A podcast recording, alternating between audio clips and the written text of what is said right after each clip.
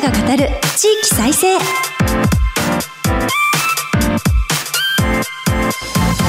こんにちは。日本経済新聞の支局記者が語る地域再生。番組進行を務めます。古き良き時代から来ました。真面目なアイドル。真面目にアイドル。ユッフィーこと寺島由布です。私寺島由布は早稲田大学在学中の2013年からソロアイドルとして活動しています。またゆるキャラ好きアイドルとしてゆるキャラグランプリをはじめ各地のキャラクターイベントで MC も担当してきました。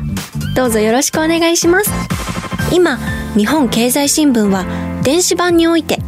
人口減少産業活性化などの課題解決に取り組む地域の姿をデータで読む地域再生という特設サイトを設けて日々記事を発信しています。この番組では日本経済新聞の52支局のネットワークを生かし毎回一つの地域にフォーカスし記者が知る地域の今を伝え地域の魅力も紹介しています。日経電子版から地域ニュースもピックアップしてお届けします。今日この番組では先週に続いて長野県に注目します。前半は長野県伊那市が DX の見本市にと題してお送りします。また全国各地の地域ニュースを挟んで後半は善光寺の御開帳と諏訪大社の御柱祭の同時開催についてお届けします。ツイッターはハッシュタグ地域再生ラジオでぜひご感想など書いて盛り上げてください。この後日経の松本支局につないでお送りします。どうぞお楽しみに。支局記者が語る地域再生。この番組は日本経済新聞社の提供でお送りしますクローズアップ長野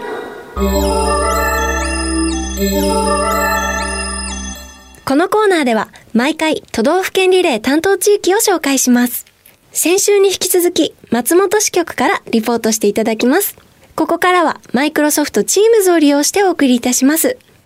日本経済新聞松本支局長大林隆さんとつながっています。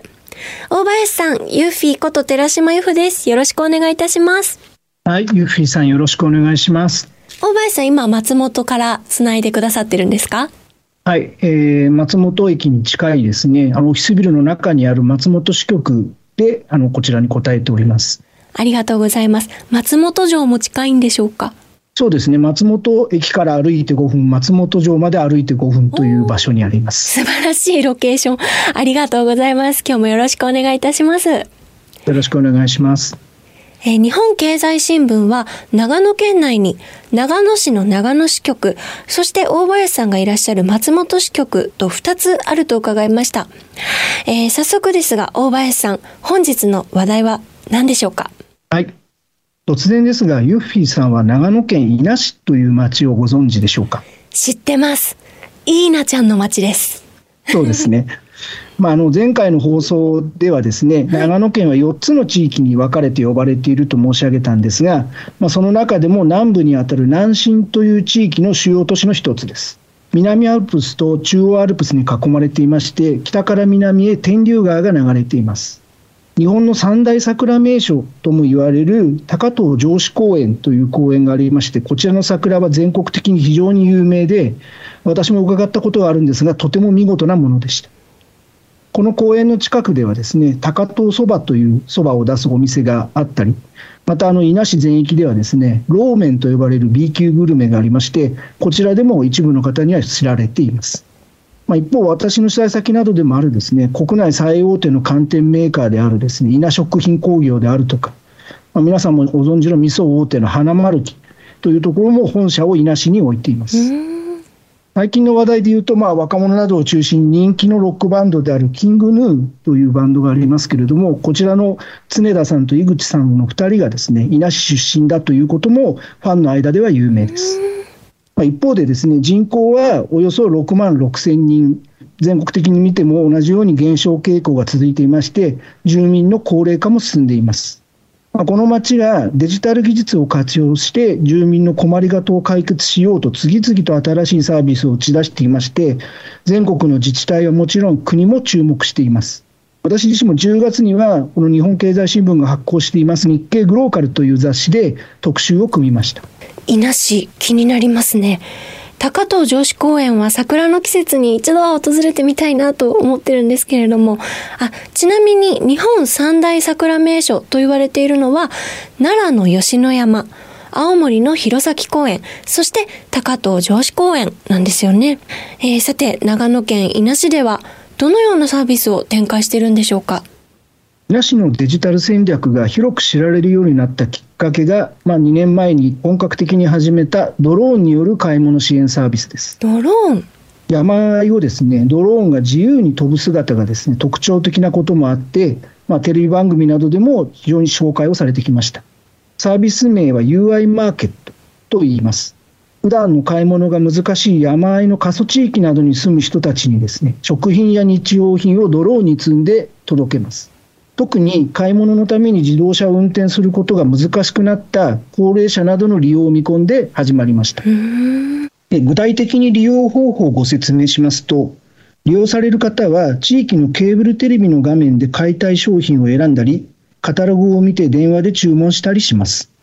注文を受けた商品は地元のスーパーから一般的には車で運ぶんですけれども、配送距離が非常に長くなる地域にはですね、途中でドローンにその荷物を積み替えて、ドローンが飛んで届けるという仕組みです。私もサービス開始の時に取材に伺って飛ぶ姿を見たんですけれども、ドローンは山あいを飛びますので、人間が操縦するわけではありません。はい、飛んできたドローンがですね、注文した人の自宅の近くの公民館の庭に自動で着陸します。で、着陸したドローンからは、そのボランティアの方がですね、荷物を下ろし、実際に注文された方の家まで運ぶという仕組みです。まあ、最後のところで人が関わるというのも非常に特徴的だと思います。現在は550世帯の方が利用できるようになっています。他にも、稲市の取り組みありますか？はい。これも非常に注目されているサービスの一つですけれども、昨年からはですね、モバイルクリニックというサービスを本格的に始めました。改造した車にですね、心電図とか血圧計などを載せて、まあ、そこに看護師の方が一緒に乗って、通院が困難な高齢者の自宅などに訪れるというものです。自宅まで訪れるとですね、まあ、乗っているビデオ通話でですね、医師の方と会話をしながら診察を受けることができます。まあ、全国に先駆けて伊那市が導入したものでして、このシステムを参考にして、最近では全国の自治体に同様のサービスが広がりつつあります。でまた今年からは高齢者だけじゃなくですね、妊婦の方の検診というのも始めました。いわゆるあの胎児のエコー画像が見れるですね、モバイルエコーというのをこの車に搭載しまして、実際に妊婦の方の家に訪ねるというものです。私もこの9月に実際にその現場を取材したんですけれども、8月に出産したばかりという女性が、このサービスを利用されてまして、まあ、この方は、ま、いつもタクシーで通院をしているんだけれども、まだまあ1ヶ月しか経ってない赤ん坊と一緒に移動するのは非常に大変なんで、とても助かったと、非常に喜んでいらっしゃいました。また、この他にもですね、いろいろな証明書などを発行する機能を搭載したモバイル市役所というバスを作ってみたり、まあ、高齢者や交通弱者の方が、まあ、買い物や通院などでも気軽に使えるようにですね、乗り合いタクシーを人工知能を使って効率的に配車するというですね、ぐるっとタクシーという事業も始めています。どんどん新しいサービスが生まれていて、かゆいところに手が届くと言いますか、その地域に合わせていろんな工夫がされてるんだなっていうことが分かりました。ありがとうございます。こうしたそれぞれのサービスは自治体だけでは難しく、テクノロジーを持っている民間企業との連携が必要かなと思うんですが、どのような企業が連携先として関わっているんでしょうか？おっしゃる通り、あの自治体だけでですねこういうものをやるというのは非常に難しいし、もうほぼ不可能だと思います。伊那市もですね、まあ、実際にはその技術を持った企業と連携をして各種事業を進めています。先ほどご紹介したドローンによる買い物支援では、KDDI や地図大手の前輪などと協力しています。KDDI は遠隔地からドローンを監視制御して安全に飛ばすプラットフォームを開発していまして、これを前輪の 3D 地図と組み合わせることで実現しました。モバイルクリニックも医療機器大手のフィリップスジャパンであるとかですね、トヨタ自動車とソフトバンクなどが出資しているモネテクノロジーという企業などと連携しています。まあ、この他のサービスも専門的な知識や技術を持つ企業などと連携することで実現しています。まあ、当初は伊那市側から連携を呼びかけることも多くですね、実際にはまあ門前払いみたいなこともあったみたいなんですけれども、最近ではこういう活動がまあ非常に注目をされたことですね、逆に企業から伊那市さん一緒にやりませんかというような声も増えているようです。まあ、実際、全国の自治体からも非常に注目されていまして、視察の要望などが引きも切らない状況です。技術とかお気持ちを結集して伊那市がどんどん盛り上がっているんだなっていうことがわかります。えなぜ伊那市はここまでデジタル化が進められるようになったんでしょうか？自治体が最新技術を活用して新たな事業を始めようと思ってもですね、まあ、企業の連携に加えて、まあ、財源を確保するということが欠かせません。まあ、実際、その進めていく上で、すべてをまあその税金だけで賄うというのは難しいためです。伊那市はですね積極的に企業の協力を引き出すと同時に、国の補助金などを獲得して実現につなげてきました。まあ、全国には伊那市と同様の状況を抱えた自治体はたくさんありますが、まあ、伊那市自身が特別なわけではありません。まあ、それでも実現できたというのがですね、民間企業出身の白鳥隆市長が中心になって、10年余りかけて職員らの意識改革を進めてきたことが大きいと思います。例えば、伊那市役所ではですね、まあ、パワーポイントなどのプレゼンテーションツールを使った資料作りなどが徹底されています。まあ、民間企業では当たり前とも言えますが、自治体ではいまだに使いこなせていないケースも少なくありません。伊那市では、まあ、このパワポとかだけじゃなくてですね、動画なども活用した分かりやすい資料作りを全職員が心がけているといいます。実際私も何度か伊那市の記者会見に参加しましたけれども、プレゼンソフトなどを使ってですね、非常に分かりやすい説明が特徴的でした。なんとなくイメージしていた自治体さんの雰囲気とだいぶ違うような気がします。職員の皆様の意識改革がすごく進んでるんだなと分かりました。え、伊那市の取り組みは他の自治体にはどういった影響を与えると考えられますか？先ほども触れましたが、モバイルクリニックなどはすでに伊那市の取り組みを参考にしてですね、全国に広がりつつあります。先ほどもこれも申し上げましたが、伊那市だけが特別な環境にあるわけではありませんので、まあ、全国の自治体にとってもですね、まあ、非常に参考になる動きだと思います。伊那市の将来像はどのように考えられますか？新型コロナウイルスによるですね、まあ、価値観の変化もあって、まあ、あの都会だけに暮らすのではなくて、まあ、その長野などの移住してですね暮らしたいという人も増えています。実際に長野は移住先候補として非常に高い人気を誇るんですけれども、これも伊那市も例外ではありません。ただ、まあ、移住者がですね一定程度今後増えるとしてもですね、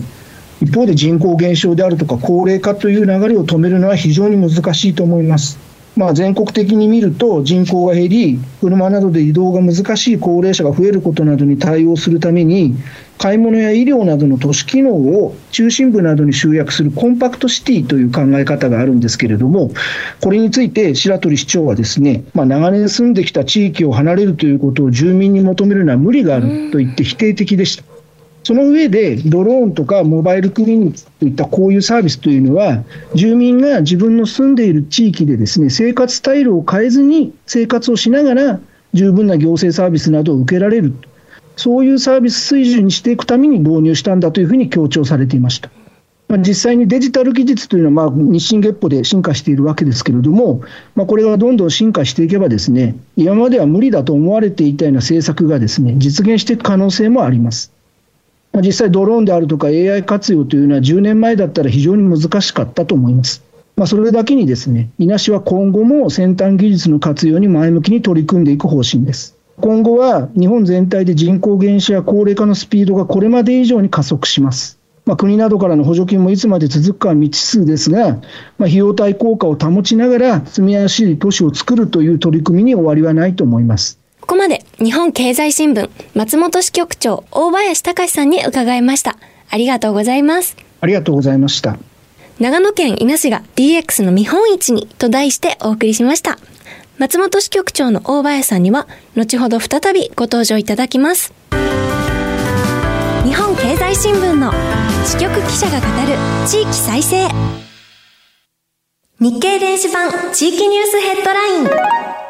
このコーナーでは日経電子版と紙面の地域欄に最近掲載された記事から番組が注目した日本列島各地の話題をピックアップして AI アナウンサーが紹介します。最初のニュースです。金融向け減税の条例案、大阪府知事、2月府議会に提出。大阪府の吉村博文知事は、9日、府が検討している海外の金融関連企業を対象とした地方税の軽減措置について、2023年2月開会の府議会定例会に関連条例案を提出する方針を明らかにしました。大阪府は、大阪市内に2025年度までに進出したフィンテック企業や資産運用会社を対象に、法人事業税や法人不民税を軽減する制度を検討しています。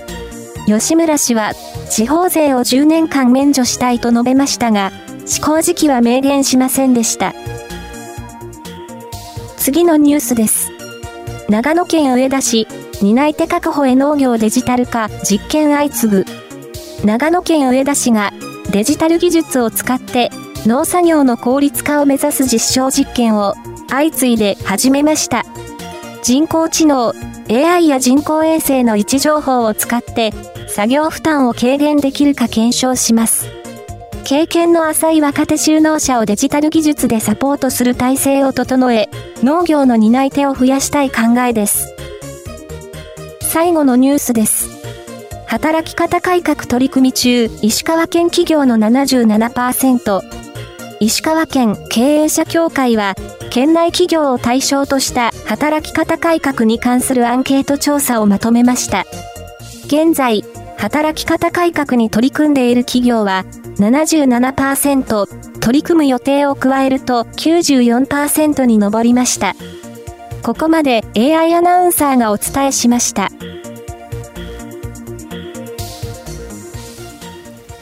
以上、日経電子版地域ニュースヘッドラインでした。ご紹介した記事の全文は、日本経済新聞の電子版をぜひチェックしてみてください。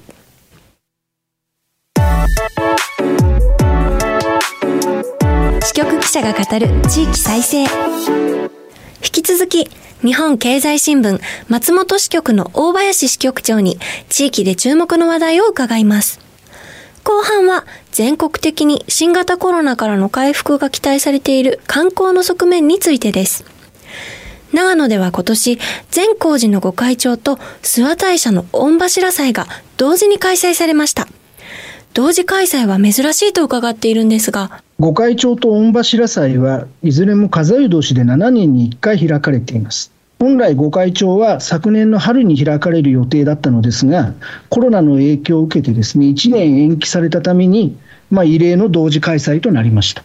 ちなみに、善光寺と諏訪大社、それぞれの歴史的側面のご紹介もいただけますでしょうか。あの私もそれほど詳しいわけではないんですが、ご説明しますと、善光寺は、まあ、日本最古の仏像とも言われる一向三尊阿弥陀如来をご本尊としていまして、創建以来、およそ1400年の歴史を持っています。特定の宗派に属していないということも特徴的です。ただ、そのご本尊はですね、絶対秘仏と言われまして、姿を見た人はいないと言われています。まあ、数えで7年に一度、まあ、この2か月間だけですね、ご本尊の分身となる前立ち本尊を特別に拝むことができるのが御開帳です。御開帳では、本堂の前に、この前立ち本尊と糸で結んだエコー柱という柱が建てられまして、これに触れると、前立ち本尊に触れたのと同じご利益があるとされて、毎回長い行列ができます。まあ、一方で、長野県の中央部であるですね、諏訪湖のエリアに境内を持つです。諏訪大社は国内で最も古い神社の一つとされていまして、古事記にも登場する由緒ある神社です。全国には諏訪神社という神社が数多くありますが、この総本社でもあります。御柱祭も数えで7年ごとに開催されてきました。